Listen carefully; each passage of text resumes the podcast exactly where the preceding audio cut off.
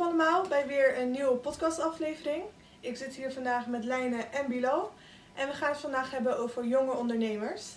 Lijne, we hadden het de vorige keer over GroenLinks. Die Ja. die 10.000 euro aan alle eh 18-jarigen wil geven. Ja, eh, dat nog even voor de herinnering aan mensen. Eh, die 10.000 euro van GroenLinks is inderdaad bedoeld voor eh, inderdaad jonge ondernemers. Dat als je je opleiding hebt afgerond, dat jij eh, die 10.000 euro kan gebruiken voor materialen, eh, Schoolspullen. schoolspullen. Eh, eigenlijk om te zorgen dat jij niet meer start met een schuld, maar om Ja. te zorgen dat jij al met een startkapitaal begint om je bedrijf mee op te starten, omdat we zo moeilijk kunnen lenen tegenwoordig. Had jij daar iets over gehoord? Ja, ik had er wel wat van over gehoord eh, en ik vond het ook wel heel slim. Het idee ook. En vind je dat ieder 18-jarige het moet krijgen? Van mijn opzicht zou ik het wel doen. Ja, iedereen, sommige mensen hebben geen plan, Ja. dus ze weten niet wat ze ermee moeten doen. Ja, dat hadden wij ook. Ja, dat Dan- ook inderdaad ons ja. argument. Van hartstikke leuk, maar je hebt 18 jaar, je hebt 18 jaar. Je Ja. hebt mensen die zijn heel eh, verantwoord, weten wat ze willen, eh, hebben inderdaad een visie om als jonge Ja. ondernemer van start te gaan. Je hebt ook mensen die denken van, ja, ik ben 18, Ja. eh zon, zee, ziekenhuis eigenlijk. Een nieuwe Eh, vakantieboeken. Ja, inderdaad. Ja. Ik, ik kan me eigenlijk in beide perspectieven wel vinden, maar ik vind dus ook wat jij zei de vorige keer. Ja. Maak een plan. Precies. Maak een plan, lever het in Ja. en naarmate van een plan krijg- heb je recht op het geld. Ja, Het is ook echt net als hoe je het ook bij de bank doet als je geld wil lenen. precies. Dat je zeg maar komt met een ondernemingsplan Juist. en dan aan de tafel zit met de gemeente of wat dan ook. Ja, ja. Dat je zeg maar toch die 10.000 euro krijgt. Ja, en gewoon nuttig kan gebruiken. Ja. Want Bilo, vertel eens iets over jezelf. Wat doe jij? Ja, ik ben eh 20 jaar. Ik, eh, ik ben al sinds 17e ingeschreven in de KVK. Eh, ik heb eh jarenlang gewerkt in de bouw als ZZP'er. Eh ik heb gewoon een beetje gespaard. En daarna op een gegeven moment dacht ik van sparen, sparen. Maar je moet er ook wat mee doen met Ja. het geld dat Ja. je hebt. Dus, en ik heb nog zo'n vriend met, met karate. Met hem ben ik samen een eh, onderneming gaan starten uit zijn bureau. Ja. Mag ik die naam dus zeggen of niet? Ja, ja, zeg Ja maar. hoor. Niggertje uit zo'n groep. Eh, We zetten alles in beeld, net als de vorige keer. Ja, Niggertje uit zo'n groep. En we zijn nu eigenlijk al vijf maanden bezig. Het loopt wel goed, maar de laatste Ja. tijd eh, door corona en zo. Tuurlijk. En toen jij op je 17e ging inschrijven, Ja. hoe was dat? Als Ik, 17-jarige mocht, ik, mocht, binnenkomen? ik mocht eigenlijk niet inschrijven, gewoon, ik moest met een auto meegaan. Ja. Dus eh, ik had eh, mijn moeder meegenomen, we waren naar KVK gaan. Dat is voor mij onder de handtekening gezet om eh, brief. Het was wel leuk, het was een eh, eerste stap voor mij. Ja. Ja, dat was wel een hele ervaring. Ja. Ja, en ehm, zeg maar je bedrijf opzetten. Je, zat je toen ook op school? Ja, ik zat op school. eh was volgens mij vierde klas. Ja, dat was vierde klas. En Heb je daarna nog iets gedaan? Heb je een mbo gevolgd of een hbo? Ja, ik heb nog een jaar eh MBO gevolgd. Dat was gecombineerd met eh, ook met werken. Dat deed ik dan in de weekend. Het ging eigenlijk niet, eh, dus na een jaartje dacht ik van, het, ik moet zeg maar een kant kiezen. Ja, En ik dacht van, ik wil echt ondernemen. Dus dat denk ik ook. Ik denk school en een onderneming starten, ik denk dat dat best wel lastig Ja, is. en wat heb je uren. gedaan in vierde klas? Eh, VMBO?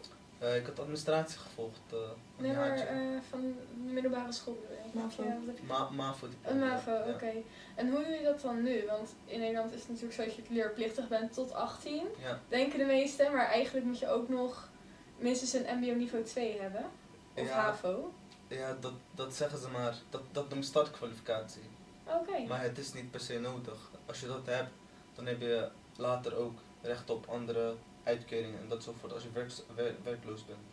Oké. Ja, maar ik dacht van, ik ben een harde werker, dus eh, weet je, zolang, er- zolang er werk is, gewoon, ga ik gewoon werken. En als er geen werk is, dan zoek ik werk, weet je. Ja, Ja, dat is een goede instelling. En hoe kwam je op het idee om een uitzendbureau te starten? ja ik, eh, ik zat in de bouwbranche en eh, ja, ik werkte eigenlijk ook voor een uitzendbureau. Ik zag eh, dat er zeg maar werken was. En eh, gewoon, ik dacht van, weet je, ik kan het ook. Mensen die het doen, die zijn ook mensen net als mij. Ja. waarom niet? Dus ik eh linkte met mijn vriend. Ik zei van dit, dit, dit. En ik had al, zeg maar, jaren connecties gebouwd in de bouw. Dus eh, ik kon wel een belletje plegen van, hey, heb je werk, eh, werknemers nodig. Ja, dus je had echt eigenlijk ervaring in die branche, Ja, waardoor je het op bent. Ja, klopt. Ja, in de bouw is natuurlijk ook heel veel ZZP'ers. Bedoel, Ja. we zijn tegenwoordig bijna allemaal ZZP'er. Ja. En maar op. Dus het is een hele slimme zet om inderdaad op die manier uit zijn bureau te starten. Ja, het is toch wel een risico. Wel- welke dingen heb je ervaren tijdens het starten van je bedrijf? Ja, het, van dit kan anders of... het, is, eh, het is echt eh, gewoon iets anders gelopen dan dat wij dachten. Want, weet je, elke bedrijf maakt wel eens mee dat het zeg maar daling is. Dat geen, gewoon, Ja, ja. weet je, en nu is het echt meemaken met corona. Gewoon dat de mensen zeg maar echt naar bedrijven zoeken die echt ervaring hebben en die daarin investeren. Dat is eigenlijk het enigste nadeel van nu, want mensen zijn bang om te investeren, weet je. ja. En ze zijn bang om geld uit te geven. Ik wil het echt niet over corona hebben, maar ik kan er echt niet eromheen lopen, weet je. Nee. Maar Ja. het is natuurlijk nu ook de situatie er is. En ja, ik zit zelf in het lab en eigenlijk weten wij dat ook vaccin, wat ooit ontwikkeld is, daar is jaren overheen gegaan. Ja. Dus vanuit mijn perspectief zullen we er ook nog niet zo heel snel vanaf zijn. Nee, dat denk ik Ja. ook Want niet. hey, corona en ja, weet je, de jaren hierna zullen, zal iedereen het nog steeds hebben over de pandemie van 2020. Ja, Dus uh, ja Dus het zijn is zware niet- momenten, maar ja, Ja, weet je. en toen je, je bent heel jong begonnen met ondernemen. Ja. Eh, zijn er struggles die, je- waar je achter bent gekomen? Of ehm, Ja, dat je denkt dat kan anders bij de gemeente of anders bij de... bij de gemeente was het, eh, ja, het was gewoon soepel gaan. Ik kreeg gewoon mijn KVK, gewoon doordat ik een, een moeder meenam met me. Mhm. Maar eh, vijf uur opstaan, was wel een, eh, Lastig, hè? ja, dat was wel een struggle. Maar ja, als je iets wilt bereiken Ja. en je gaat er volop in, dan weet Want je... je hebt ook school moeten opgeven. Ja, ik heb op school moeten opgeven ervoor.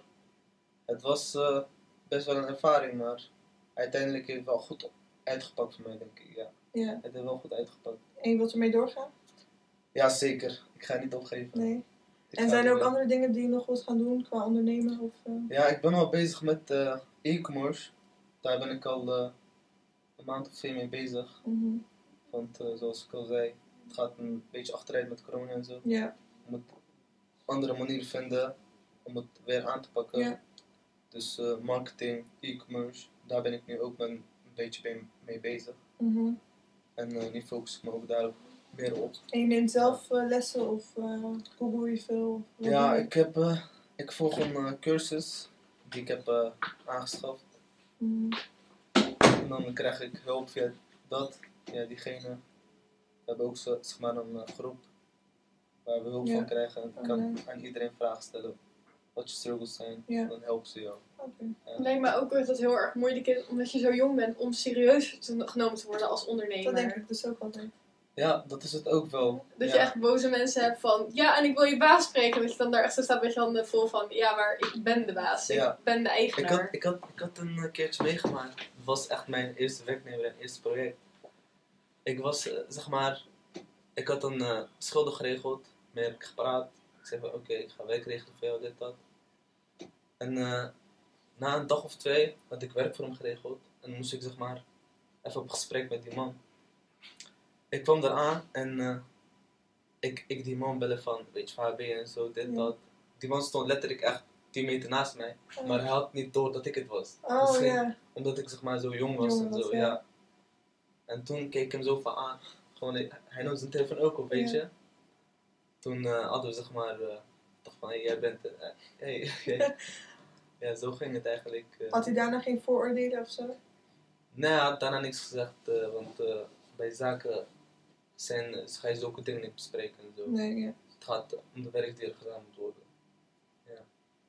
Ja, ik denk ook altijd van, eh, ja, als je ergens aankomt, dat ze je aankijken van, wat doe jij hier? Ben je de stagiaire of Nou zo? ja, ik, heb, ik kwam op mijn zeventiende in leidinggevende functie ergens. Ehm ik werk bij, bij Leids Veen heb ik gewerkt. Ja. Ben ik begonnen toen ik eh 15 was eh, in de horeca. Ja, ja. En toen ging die eigenaar uitbreiden. Dus die kwam een tweede zaak bij en dat was een, werd een koffiezaak. Ehm, en nou, had wel personeel van de vorige eigenaresse overgenomen, maar niet heel, iedereen. Want Nee, het was gewoon niet te betalen. En Ja. ja. je wilt toch je eigen mensen meenemen en toch zorgen dat je eigen team hebt. En, en dus nadat ze mij had ingewerkt, ging zij weg.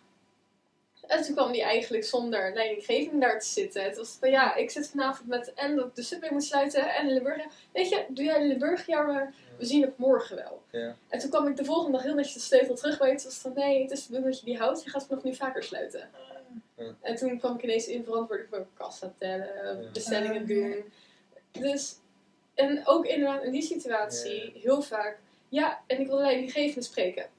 Mevrouw, ik ben de leidinggevende. Ja. En dan gewoon ook een volwassen iemand in de winkel hebben en dan, ja, nee, ik sta Ja. daar boven, want die heb ik ingewerkt. Dat is heel gek, een hele rare ervaring. Ja. Vooral omdat mensen vooral verwachten van, eh, ja, je bent jong, je hebt geen ervaring, nee, dit werkt Nee, niet serieus. Dus, ja. Ik denk ook bij bedrijven dat ze veel vaker jonge mensen moeten aannemen. Ja, nou, ik heb zoiets van, ze willen iemand die 18 is met 18 jaar werkervaring. Ja. Terwijl, ehm, als je iemand vanaf jongs af... Het mooie eigenlijk aan een, iemand die net begint met werken, is dat je hem helemaal zelf kan kneden zoals je zelf Ja, wil. precies. Dus je kan zeggen van, ik wil dat jij eh, standaard op maandag de bestellingen doet. Ja, weet je, misschien leert dat vorige werk deden ze dat op andere dagen. Dus Mhm. dan zit dat misschien nog in het systeem. Maar omdat het een eerste baan is en je Ja. daar echt in kan groeien, Ja. eh, denk ik eigenlijk dat het voor veel ondernemers het een voordeel kan zijn om iemand die ik begint. Ja, eh, zoals, zij, zoals jij het zei, kneden hoe je het wilt. Maar het moet wel ook op, op een manier gaan zoals de werknemer het ook wilt, weet je. Ja, het moet moet- twee kanten ja. komen. Klopt, je moet gewoon goed, je moet hem gewoon goed behandelen, gewoon Ja. respecteren. Ja. Gewoon, je moet het opleggen, je moet zeggen van, je hebt verantwoording, dit, dat en zo. Je moet het goed duidelijk maken. Ja. Anders weet je, zoals jij het zegt, gaan ze gewoon weglopen. Ja, het ik- we zien het zeg maar dan, nou, mijn zusje, ik ging weg en mijn zusje kwam daar werken. En die ziet gewoon bezorgers komen en gaan. En dat komt ook gewoon puur inderdaad tot, eh, ja, je maakt niet zo heel veel eh, geld als dat ze zouden verwachten. Eh, de uren zijn anders dan ze hadden verwacht. Weet je, en dat moet toch wel een beetje van twee kanten komen. Ik denk dat de werkgever duidelijk moet zijn van, joh, dit verwachten wij van je. En dat de werknemer ook wel zo reëel moet kunnen zijn om de eis te kunnen stellen van, joh, maar dit en dit ben ik bereid om te doen. ja. Je moet gewoon communicatie hebben. In het Ja. begin van het gesprek moet je gewoon zeggen van ik wil dat jij dit doet. En wat voor- kan ik verwachten van jou? Precies, inderdaad. Dan sta je allebei niet in de verkeerde positie, zeg maar. Ja, dat, communicatie is denk ik Ja. heel belangrijk. Ik denk dat jij dat vooral merkt bij een uitzendbureau. Want je moet zorgen dat iedereen op de hoogte is van, Ja. joh, ik heb werk voor je. En dan, oh ja, nee, ik heb al iets anders gevonden. Dat wil je natuurlijk ook niet hebben. Ja, dat wil, dat wil je zeker ook niet hebben. Je moet zeg maar altijd up-to-date zijn. Zodat alles zeg maar correct gaat, op orde gaat. Dus eh, het gaat niet zeg maar zoals eh, bijvoorbeeld je zegt ja, je moet hier gaan en dan weet anderen ervan niet. Bijvoorbeeld die werknemer Ja. die daar al werkt, weet je. Ja. Dat moet Ja. allemaal correct gaan. Ja. Dus, ja. Ja, het lijkt me ook echt wel een hele uitdaging. Omdat je, je bent in principe een tussenpersoon. Ja. Dus zeg dat het maandag 30 is, maar eigenlijk is het die maandag de 29ste. Ja. En jij zegt gewoon maandag 29, maar ja, dat, er kan natuurlijk heel veel miscommunicatie ontsta- ontstaan. Dus het kan zijn dat een werknemer natuurlijk te vroeg ergens is of te laat. En Ja. dat moet jij natuurlijk allemaal voorkomen, want de enige persoon die ze aan kunnen spreken ben jij. Ja, dat is het ook zo. Een keertje heb ik meegemaakt dat een eh, werknemer van mij eh, naar eh, een project was gaan. Toen eh, belde hij mij op van, weet je, ik was daar en niemand was daar eigenlijk. Ja. Toen belde ik die andere. Hij zegt, ja, ik was daar, maar ik heb niemand gezien. Het was echt een miscommunicatie. Maar toen ben ik erachter gekomen dat die jongen wel helemaal niet was, was gegaan naar die werk. Oh, Dus eh, het moet echt allemaal correct zijn. ja. Je moet dit kijken, dat kijken, van alle hoeken kijken, van iedereen, van iedereen de kant moet je kijken en eh, weet je. Maar je leert het ook wel vanzelf, denk Ja, ik. Door alle fouten die Ja. je maakt. Ja, ik, eh, ik was vooral eens met een luisterboek vandaag en die zei ook van de beste manier om jezelf te ontwikkelen en hoe je kan leren is fouten Fouten maken. maken. Ja. Dat is echt Ervaring, ervaring, ervaring. Ja. En je kan het nooit in één keer goed doen, denk ik dan. Nee, ik denk ook. eh, ik, ik denk dat dat ook vooral de grootste uitdaging is als starter. Omdat je natuurlijk nog zelf niet heel veel ervaring hebt. Ja. Eh, hoe, hoe doe jij dat? Want je, bent, je hebt dan wel een partner, maar die is even oud als jou. Of Ja, iets die is ook ouder. even, Ja. ja. die is ook even oud als mij. Dus je hebt eigenlijk iemand die. Ja, je hebt alles evenveel ervaring op werkgebied. Mis je af en toe de expertise van iemand die meer werkervaring heeft? Ja, hij heeft meer werkervaring met personeel regelen.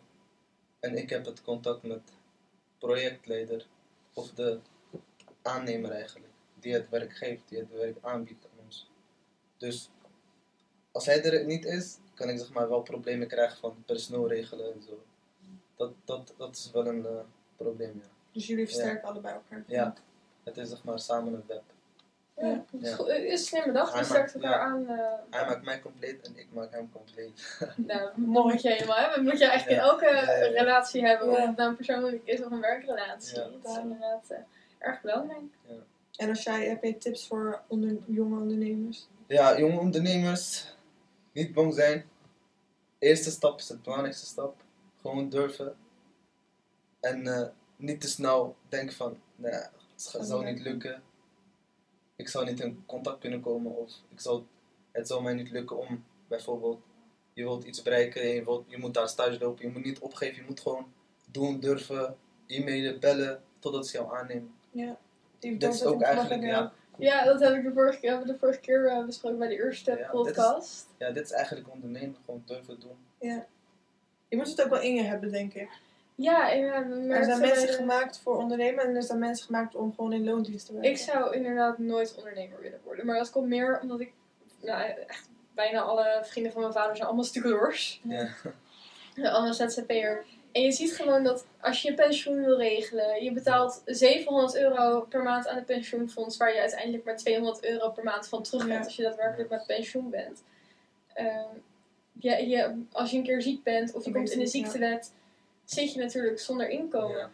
er zijn zoveel factoren waarvan ik zou denken van nou, dat nou, mij niet gezien. Nee.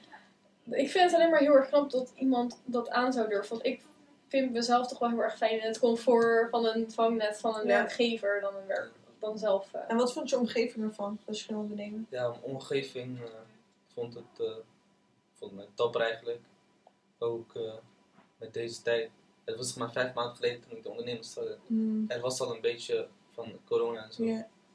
Maar hun vonden het wel dapper. Hun zeiden ook van, weet je, er zijn altijd negatieve mensen die zeggen van, het gaat niet lukken, dit, dat. Maar ze weten van mij dat ik een uh, doorzetter ben.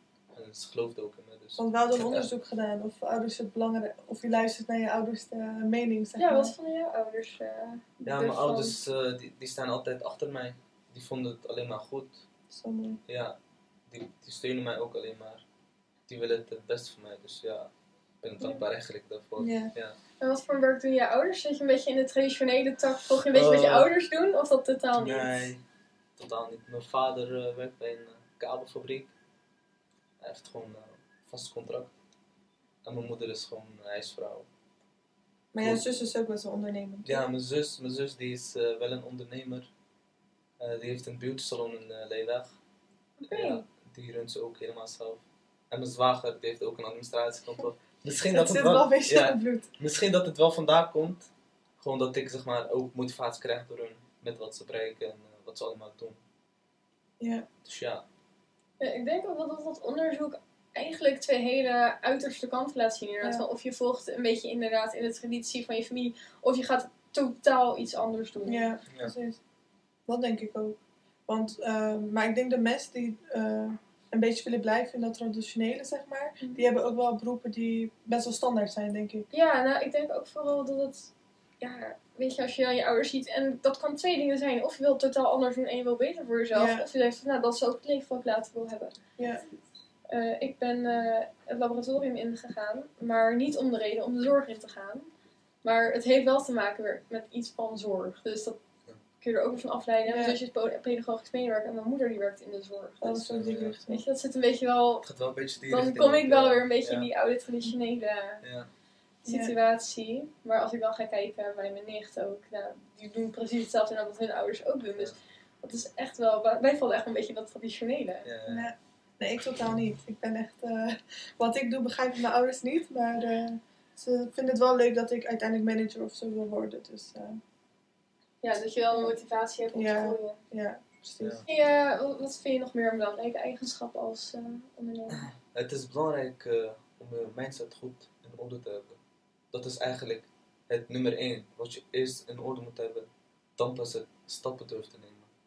Want je moet zeg maar een doel maken. En je moet naar die doel, je trappen ook, zeg maar. Die trappen moet je rustig gaan oplopen naar je doel. En je moet weten wat je wel of niet mag doen tijdens het behalen van je doel. Of tijdens het behalen van die stappen. zodat je bij die doel bent. Bijvoorbeeld, je verdient 3000 euro per maand. Je moet dan denken in je hoofd van, ik moet 2000 euro onthouden om bij die plek te komen.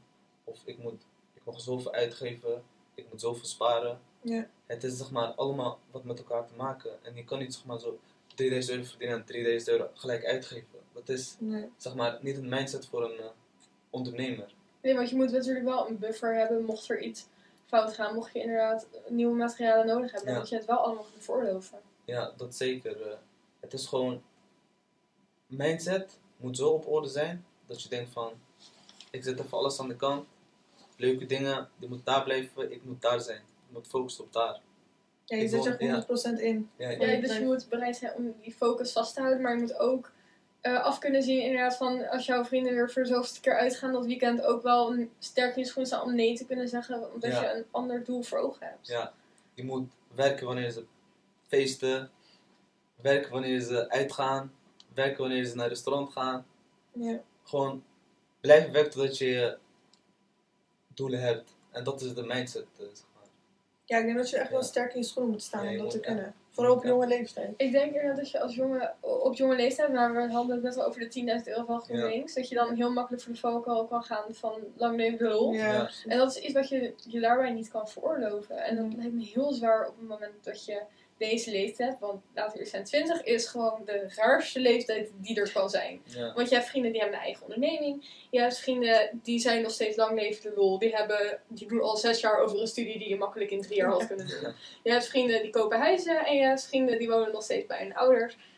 Dus ik vind persoonlijk 20 is zo raar. Ja. En vooral als je dan dit soort verhalen hoort, dat je dan echt denkt, ja, je eigen onderneming. En dan denk ik van, hoe? Ja, dat en ja, je- het komt wel met een prijs. Ja. Je, hebt, je hebt natuurlijk heel veel afleiding. En je moet ervoor zorgen dat je die afleiding ook even wegziet. Je moet een andere afleiding zoeken, zodat je die afleiding niet ziet, zeg maar. Je moet je meer focussen op die andere kant. En dat, dat komt echt met de mindset. Je moet je echt eh, doordraaien, gewoon de knop doordraaien in je hoofd. Je ziet bijvoorbeeld eh, je vrienden nieuwe schoenen halen van 1000 euro, noem maar op. Nieuwe jas van 1000 euro. Maar ja, dat, dat kan je misschien doen, maar je denkt van, weet je, het is niet handig. Het is materialistisch, het, is, het Ja. toch wel weer. Ja. Ja. En als een ondernemer moet je e- altijd gaan voor een groot doel, niet eh, voor een kleine doel. Van, weet je, ik, ik ga één, week sparen voor een schoen en dan koop ik de schoen klaar. Nee, maar je Ja. moet echt denken op een langere termijn, zodat je echt kan groeien. En je, je stopt ook best wel veel tijd in, toch? In je eigen onderneming. Ja, je moet eh, minimaal 8 uur per dag, langer zelfs. En dat zeven dagen lang, Ja, dat als je echt wat wil bereiken. Ja. Ik wil zeggen, vooral het begin is het moeilijkste om ermee te, om, Ja. om zover te komen in het begin. Denk ik dat je echt overuren maakt, dat je meer Ja. dan 12 uur op een dag Ja. wel bezig bent. Ja, want je begint echt eigenlijk met niks. Niemand kent je, niemand weet van je. Je moet zorgen dat mensen jou kennen, jou zien, jou horen. Zodat ze komen van, hé, hey, ik heb dit, dit voor je. Ja. Zou je met mij samen willen werken? En zo ga je steeds groeien. En dan zegt hij van, ja, ik heb met hem samengewerkt. Het is een echte, gewoon, kom zijn zaken na, kom zijn woorden na. Ja, dus mond-op-mond ja. reclame is Ja. ook heel belangrijk. Dat je echt van mensen hebt van, als ze onderling zitten van, ja, nee, ik had weer iemand die ziek melden. Ja, Oh joh, weet je, je moet hem even bellen. Of je moet dat bedrijf even bellen als je iemand nodig hebt. ja. Je doet echt je eigen marketing eigenlijk. Terwijl Ja. je dat misschien niet eh, hebt gehad qua Het opleiding. is zeg maar goed kwaliteit le- leveren. En dan wordt de marketing vanzelf gedaan. Mhm. Via, via mond op Ja, mond. ja. En dat is eigenlijk het beste marketing wat er is. Ja, dat vind Ja. ik ook. Ja, vooral, ik, ik merk het zelf altijd. Weet je, als ik van een vriendin hoor van, oh je moet dat gebruiken, dan zal ik dat sneller dat. proberen Ja. dan dat ik weer iets online zal bestellen. Of... Ja, ik heb het heel vaak. Als ik reclames heel vaak voorbij zie komen, denk ik, ik ga dat niet kopen. Want dan klopt er iets niet of zo. Dat denk ik altijd. Inderdaad, ik heb altijd, als je zo hard moet proberen Ja. om te zorgen dat je bekend wordt. Ik Ja. zie het bijvoorbeeld met Lush. Lush is een winkel met bathbombs en zeepjes en alles. Een vriendin van mij ging er altijd naartoe en toen ging ik er naartoe. En ik ben echt helemaal om. En nou, ondertussen heb ik een vriendin die gebruikt het, een andere vriendin gebruikt het, mijn moeder gebruikt het, mijn Ja. zusje gebruikt het. En dat is ook weer die mond-op-mond reclame. Ja. Er zijn er bijna geen reclame. Nee, Nee, klopt. Ik krijg nooit een advertentie op Instagram of op mijn Facebook. Nee. Eh, terwijl dan heb je nu hele rare shampoos van 60 euro of zo. En daar maken ze Ja. gigantisch veel reclame voor. Ja. Dat ik echt denk van, hmm, ik vertrouw het Dat niet. is wel extreem man. Ja, Je en moet wel in- een stapje nemen gewoon om het iets anders te proberen. Ja, Ja. Dat is ook eigenlijk eh, met ondernemen gewoon iets nieuws proberen. Wat misschien andere mensen hebben niet hebben gedaan. Bijvoorbeeld, je ziet die reclame en dan ga je het proberen. En dan is, pakt het misschien juist goed uit wat, wat je vrienden zeiden. Dan kan je juist tegen jouw vrienden zeggen van... inderdaad. Weet je, ik heb dit, dit voor je. Het is veel beter. En misschien als je vriendin die 60 euro shampoo gebruikt, denk je, oh oké, misschien moet ik hem wel kopen. Ja, Ook al is die ja. 60 euro. Ja, maar het is inderdaad die mond-op-mond reclame, weet je. Het is Ja. heel belangrijk dat je mensen hebt die die ervaringen hebben Ja. en dat, dat dat wordt verdeeld. Want over het algemeen, ja, ik luister sneller naar vrienden dan de reclame. Ja, maar je moet ook wel de kans krijgen, denk ik. Absoluut. Mensen moeten je wel even gaan vertrouwen, even kijken Ja. hoe je werkt. En dan kunnen zeggen van, oké, hij werkt echt goed. En niet Ja. als allereerst afknappen van, nee, we gaan niet met jou werken. Ik denk inderdaad dat dat ook de grootste drempel is waar, jij tegenaan zou lopen. Met, ehm, je, je bent jong, je bent een beginnend onderneming, Ja. je hebt een onderneming en dat staat nog even in kinderschoenen. Ja, En het lijkt me heel moeilijk om dan mensen te overtuigen van, hé, hey, kies mij tegenover Ja. iemand die eh, oud en belegen is en al 100 jaar werkervaring Ja, heeft. Ja. Dat is wel... Dat kan echt wel soms een probleem zijn voor ons. En dan kiezen mensen voor bedrijven die, zoals jij zei, echt honderden jaar ervaring hebben in dit branche. En Maar- goede marketing. Ja. want- Of ja, goede marketing tussen haakjes. Gewoon heel veel geld er tegenaan gooien Maar- om toch maar op die Instagram advertenties te komen en op de radio. Maar de voordeel daarop is dat je zeg maar, omdat je beginner bent, moet je ook wat afzien. Bijvoorbeeld goedkoper mensen aanbieden. Of bijvoorbeeld zeggen van ja, ik hoef, eh, ik, ik hoef minder te doen, ik hoef meer te doen voor jou dan die andere mensen die bij- bijvoorbeeld te werk voor jou vragen, weet je. Ja jij kan Ja. dat als, eh, Ja. als eh, zeg maar, wat minder ervaren Ja. persoon. Nou, inderdaad, ik denk ook wel dat het kleine. Ik vind ook persoonlijk dat hoe groter het is, eigenlijk dan gaat ook vaak de kwaliteit Meer erachter. mis, ja. Mijn Ja. vader is, eh, heeft één jaar bij een uitzendbureau moeten werken, omdat het bedrijf waarbij hij werkte failliet ging. Ja. Ehm, maar ook een kleiner uitzendbureau. Dus wat er gebeurde was dat mijn vader, die werd eigenlijk herkend zodra hij binnenkwam. Ja. Het was eigenlijk gewoon van, oh ja, we hebben deze en deze nog voor je, daar Ja. kun je binnenkort op gesprek. Dus ik denk ook dat dat ook wel weer een stukje waarde, Ja. wat waardevoller Ja. kan zijn, ook voor de werknemer die je Ja. hebt. Ja. Want ik, zou, ik voel me persoonlijk altijd veel meer gewaardeerd als iemand mij persoonlijk kent. En toch weet van, oh ja, jij bent dit en jij doet dit en dit. En je bent niet van dit bedrijf. En als je bij een tempo-team of een whatever groot uitzendbureau binnenkomt, ja. Ja. dan ben je alleen maar de, de zoveelste. En, Ja. eh, oh ja, nee, wat was je nummer ook alweer? Dan zoek ik je even op in ons systeem. Ja, weet je, dan, ik zou het gevoel hebben van, neem je me dan überhaupt serieus? En Ja. wat een kleine ondernemer dan weer doet, is dat heel waardevol maken. Ja, en ik vind dat eh, juist grote bedrijven daar meer moeten investeren van personeel, weet je. Ja. Uiteindelijk zijn dat degene, zijn dat de personen die voor jou het werk doen. Ja. En het werk leveren, weet je. Je moet, zeg maar, je hebt werknemer, die moet je goed kunnen onderhouden en vragen van hoe gaat het, gaat het goed. Ja. Dat doe ik ook eh, altijd zeg maar, met mijn werknemer. Als ik hem eh, bijvoorbeeld geen project heb voor hem, zeg ik van, ook al heb ik geen project, zeg ik van, gaat het goed? Gaat nog alles goed in Ja. huis, met je kinderen? Gewoon waardering. Ja, gewoon waardering. Ja. Van weet je, je hebt dit voor mij gedaan en ik vraag gewoon hoe het gaat met jou, weet je. Ja. Ja. Hoe hou je die mindset vol als je dan toch weer ziet van eh, dat ze toch weer voor die grote concurrent gaan? Of diegene met 100 jaar ervaring. Hoe hou je dan toch die motivatie om elke keer weer van oké, weet je, deze niet, maar de volgende die is zeker van mij. Ja, ik denk van, weet je, we zijn ook mensen net als mij. We zijn ook ooit ergens begonnen, weet je. En ik geloof in nieuwe dag, nieuwe kansen. Dus elke dag is voor mij een nieuwe kans. En marketing is zo groot. Er, er zijn zoveel bedrijven. Je, je moet niet zien van, oké, we zijn echt groot en we kunnen het echt niet eh, overtreffen. Maar je moet gewoon kijken van, oké, we doen dit met deze bedrijven. Maar als ik me focus op kleine bedrijven, kan ik wel met hen samenwerken. Ja. Maar niet met grotere. En dan ga je zo stap voor stap omhoog. Dat is echt met marketing. Je moet bij marketing moet je echt denken van als die dat doet, dan ga ik dat niet doen, maar ik ga iets anders proberen. Of ik ga het op een andere manier proberen. Dan kom je echt veel verder altijd. Ja. Dat heb ik echt gemerkt. Ik doe dan opleiding marketing, dus eh, Ja, ja, daar kun je elkaar dan wel weer mooi in ondersteunen. Weet je. Ja. Ik denk ook wat er heel erg belangrijk is voor starters, voor, voor studenten, voor eigenlijk iedereen die jong is en wil beginnen. Een netwerk. Ze roepen het Ja. allemaal. Netwerk, netwerk, netwerk. En het is zo ontzettend belangrijk. En dan hoor je dit, weet je. Je hebt de connectie Ja. met de projecten. En ja, je hebt dan weer kennis van de marketing. Dus daar kun je elkaar dan weer in versterken. Ja. Dat is het mooie van... eh, Het mooie is ook, eh, je hebt ook apps en eh, websites die daar ook eh, Ja. in gespecialiseerd Je zijn. hebt heel veel blogs en Ja. zo die je gewoon kan lezen. LinkedIn, Indeed, dat zijn bijvoorbeeld bedrijven die echt daarop gefocust zijn. Daar ook kan je ook eh, reclame maken en zo. Ja. ja, dat komt ook wel goed uit voor de kleinere bedrijven. Ja, het mooie Ja. bij LinkedIn is natuurlijk dat je echt kan zoeken van ik zoek iemand die dit en dit Ja, doet. En jij kan er natuurlijk ontzettend veel Ja, dingen van plaatsen. En als je maar genoeg eh, dingen post en maar actueel genoeg bent. Ja, ik vind het, wat, ook, wat ik ook mooi vind aan LinkedIn is dat, stel dat jij een bericht plaatst, ik kan hem weer plaatsen voor mijn mensen die Ja. ik volg, en die kan het ook weer plaatsen op die mensen die zij volgen. Ja, dat is Dus als jij iets moois doet, dan ja, dan ziet bijna iedereen het eigenlijk. ja. Ja. Dan zien ze van, ja, hij heeft wel kwaliteit, Ja. weet je.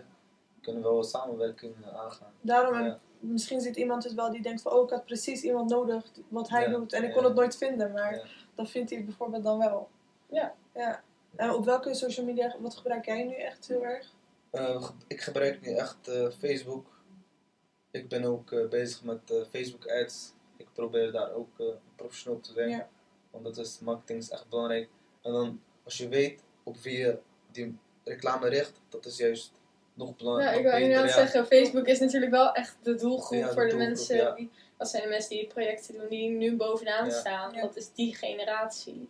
Ja. Eh, terwijl onze generatie zal veel meer via Instagram doen. Ja. en de Ja. generatie onder ons, nou ja, die heeft Snapchat Ja. en eh, TikTok. Kijk, Instagram heeft, heeft misschien een eh, man van 50 jaar heeft misschien geen eh, Instagram. Maar. Facebook, ik kan je wel garanderen dat die Ja, zeker. Zeker, ja. Ja. Wij gebruiken ook meestal Instagram, omdat dat echt onze doelgroep is. Ja. Ja. Instagram is echt wel een beetje onze doelgroep. Dus ja, best kans dat er mensen naar baten dat ze dit zien op Instagram of Ja. horen via onze podcast. En denken van, oh ja, hey. Mijn vader heeft het nodig. Nou, daar, daar zou ik, nou, of dat ze er zelf willen werken, omdat ze zelf net zijn afgestudeerd als stucadoor Ja. en weer op die manier bij jou terechtkomen. Ja. Want jij bent zelf ook jong begonnen in de bouw. Ja, ik ben als eh, 17-jarige begonnen. Ja. Dus Eerst was ik eh, gewoon, eh, ja, kan je hier even opruimen, kan je dit even optillen, kan je dit even sjouwen. ja. Maar naarmate de tijd ga je stappen nemen. En dan had ik, na een jaar of twee, had ik de leiding over mijn groep. Zei Mhm. ik van, kan je dit doen, kan je dat doen? Ja. Gesprek aangaan met de teamleider. Van dit moet gebeuren, dat moet gebeuren. Met projectleider. En ja, zo ga je stap voor stap eh, vooruit. ja. Zo leer je bijvoorbeeld ook ehm, de dingen leren die je voor- bijvoorbeeld voor je eigen onderneming nodig hebt.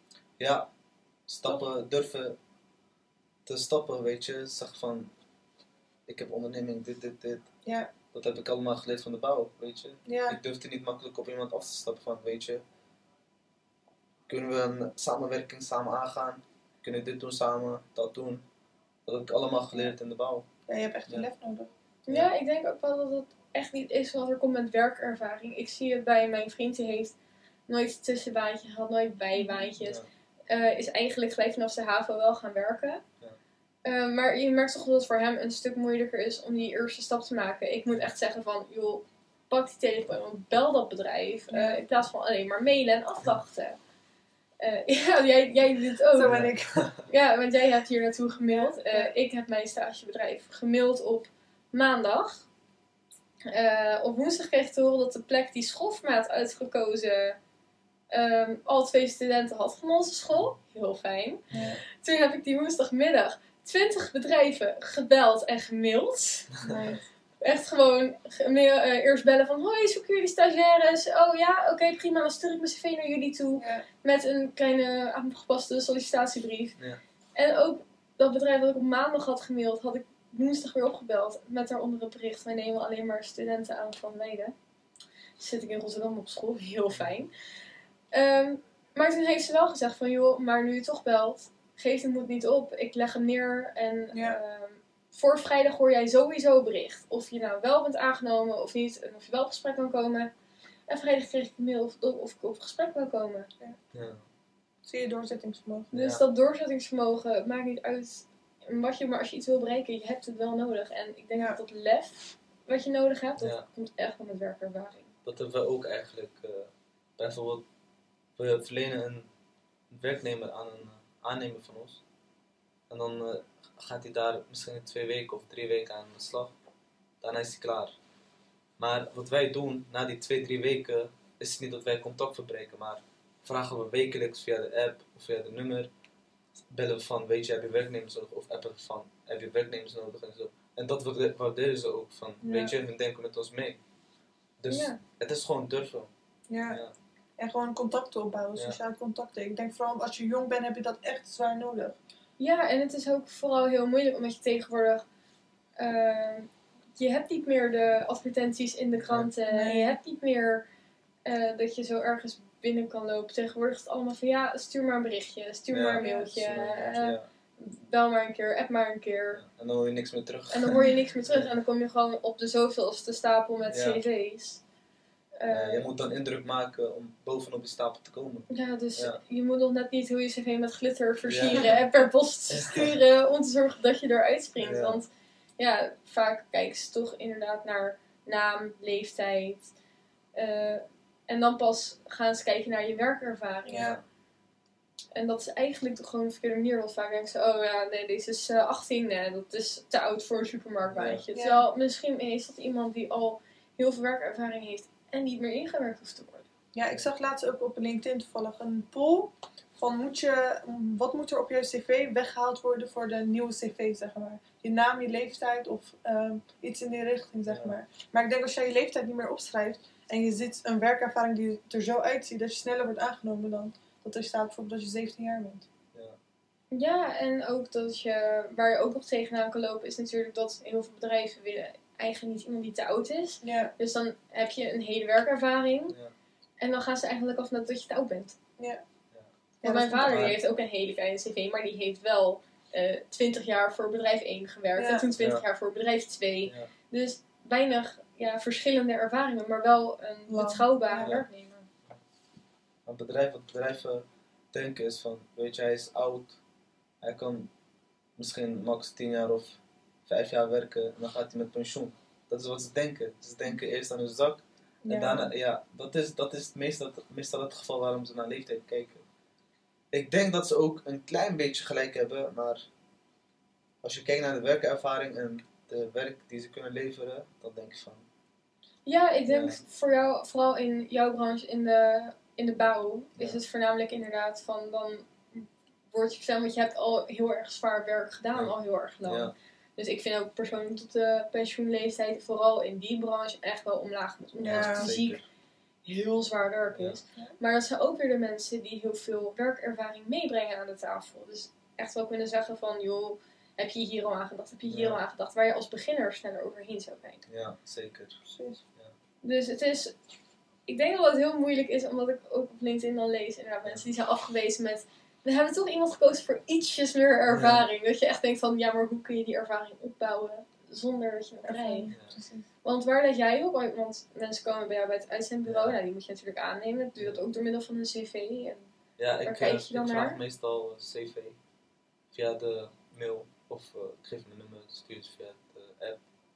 Ik kijk, de- als eerste waar ik naar kijk is ervaring.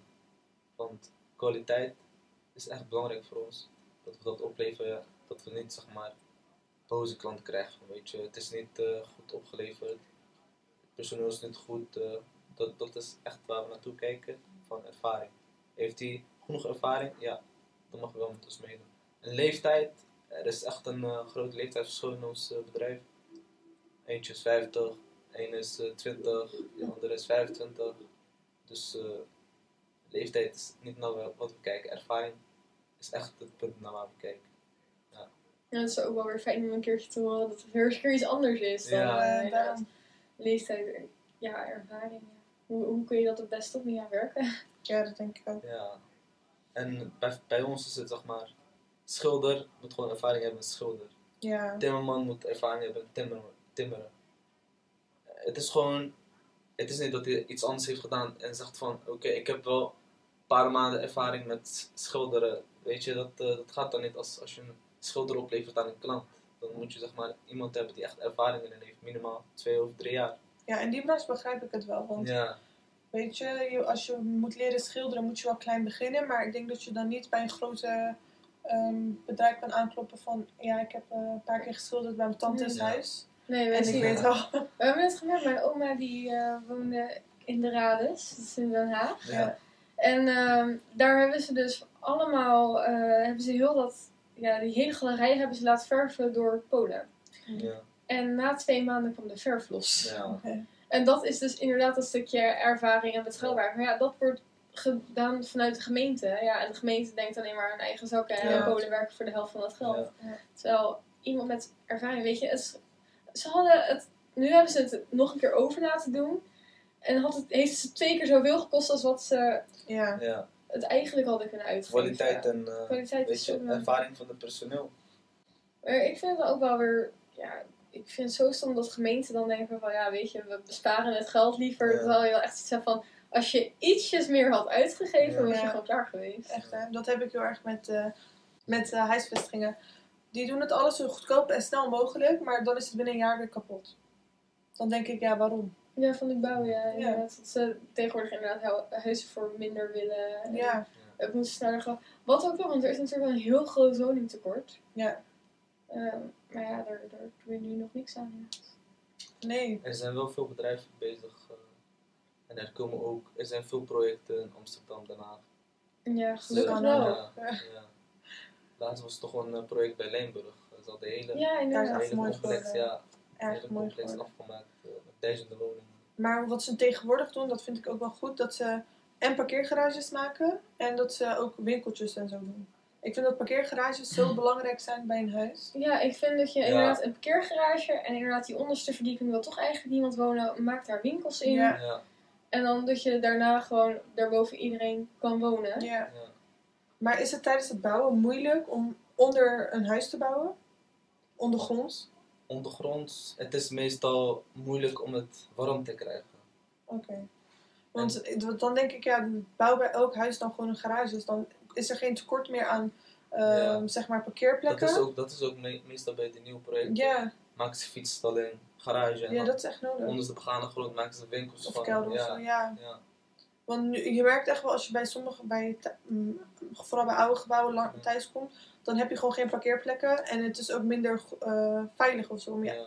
auto buiten te hebben. Ja, en wat ook is natuurlijk. ehm, nou, je gaat daar dus wonen als, als starter. En Ja. uiteindelijk trouw je. Je krijgt kinderen als Ja. je geluk hebt. Ehm, ja, en uiteindelijk, die kinderen worden ook ouder. Die krijgen ook een eigen auto misschien, Ja. of een eigen scooter. En dat zijn ook weer allemaal plekken die ruimte in beslag hebben. Ja. We merken bij mij in de wijk. Ja, Ik woon in Leidsveen. Ja. Eh, nieuwbouwwijk, gebouwd in 2002. En iedereen die daar nu is komen wonen, is inderdaad een beetje mijn leeftijd. Ja. Iets ouder, iets Ja. jonger. Dus wat gebeurt er? Iedereen krijgt een auto, Ja. iedereen Ja. krijgt scooters. Dus je hebt inderdaad van, bijvoorbeeld als je twee auto's voor de deur had, staan, één voor je vader, één voor je moeder, staan er soms nu drie of vier Ja. auto's voor de deur. Omdat je ook, ja, jij moet ook naar je werk. hè. Je Ja. zus die moet ook naar de werk. Dus Ja, Ja. het is, eh, ik vind inderdaad dat, je, dat ze beter moeten kijken naar eh, wat, wat, eh, wat is er al in de omgeving en waar kunnen ze in verbeteren. En nu is dat gelukkig al het geval. Hier in Leidsland is daar wel echt eh, goed mee bezig. Niet helemaal. De, de, hetgeen wat ze daarnaast de hooglied aan het bouwen zijn, zonder ik parkeergarage. Oh, die huizen. Die komen Ja, zonder parkeergarage. Dat is ook het grootste punt van kritiek. Iedereen hier in de omgeving. Van waarom maak je niet gelijk een parkeergarage eronder? Want Ja. je hebt zoveel huizen nu hier, dan heb je hier in de Damlaan, die hoef je niet te Ja, maar er scheren. komen veel dingen bij kijken. Van, is het grond wel goed genoeg om een parkeergarage eronder te bouwen? Of is er genoeg ruimte? Daar, daar kijken ze ook van ja, het is weet daar wel klein. Ja. Kijk, dat, zijn dus dingen, dat hoor je Dat dus nooit van Ja. dat is dan fijn dat je inderdaad iemand hebt Ja. die er wel verstand van heeft. Ja. Het is gewoon belangrijk waar het wordt gemaakt. Als het buiten de stad is, kunnen ze dat ma- makkelijker bijzetten. Dan. Maar als het in het centrum is, dan gaat het echt moeilijk. eh, Ja. hebben ze echt ruimte tekort. Sowieso in het centrum denk ik dat ze ook weer denken aan geld. Want dan denken ze, hoe meer buiten wordt geparkeerd, hoe beter. Dat denk ik. Ja, dat ook. Want als ik een, tante heb eh, leven die een parkeergarage heeft en die is niet thuis, Ja. dan kan ik zeggen, doe even die garage open. Dan ga ik eh, daar parkeren. en dan ga ik daarna naar de stad. Zo zou ik denken. Ja, dat is ook wel eh, een slim om te doen. Ja. Maar er zijn er genoeg plekken buiten Den Haag, het centrum, waar je gewoon gratis kan parkeren vanaf twee uur. Nou, Nou. Nou, echt niet meer hoor. Ik heb er een paar. Die gaan we nu natuurlijk niet benoemen, want dan gaat iedereen... Nou ja, je hebt voor, in het centrum van Den Haag is het echt druk. Echt. ja, Daar is wel het echt, in het eh, centrum. Een straat van 2 kilometer allemaal betaald. Ja. Ja. Bedankt allemaal voor het luisteren en kijken. Bilal, waar kunnen ze je volgen? Ze kunnen me volgen op eh, Instagram, Bilal John Pektash. Daaronder zijn ook links, linken naar, gelinkt naar mijn bedrijf. Dus dat kun je ook gelijk bekijken. We posten alles hier in Ja. beeld. Jullie kunnen ook ons volgen op Instagram, Vlietkast. Eh, daar kun je al onze berichten vinden qua podcasten, nieuws, van alles en nog wat. Ja, Heb jij nog een afsluiter? ehm, nee, dat was het eigenlijk allemaal. Ik heb een afsluiter. Jongens, niet opgeven, altijd blijven doorgaan. Nou, goede afsluiter. Doei doei!